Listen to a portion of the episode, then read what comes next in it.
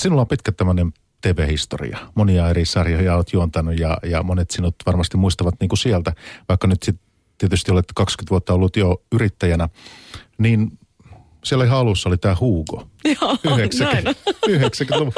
Mä saan vieläkin kuulla siitä. Eikö sä kerro, että se... Joo, yhdeksänkymmentäkolme yhdeksänkymmentäneljä, joo. Niin. kaksikymmentä vuotta sitten, vähän yli, mm. joo. Mutta silloin elettiin tosiaan yhdeksänkymmentäkolme yhdeksänkymmentäneljä tätä lama-aikaa ja, ja tämmöinen niinku piristys ja kaikki, niin, niin tota, se vetosi silloin.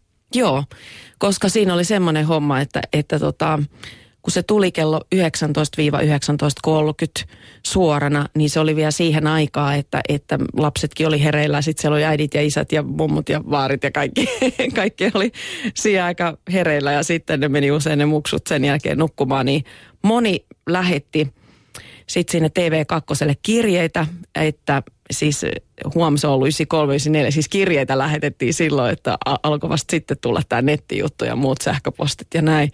Niin ihan kirjeitä siitä, että, että kiva, että puoli tuntia edes viikossa on jotain, ettei tarvitse miettiä kaikkia ongelmia.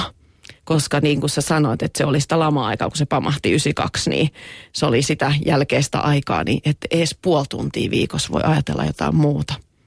Niin se pitää paikkansa, se, se kyllä niin kuin piristi ihmisten mieliä. Että semmoisia kirjeitä mä sain tosi paljon.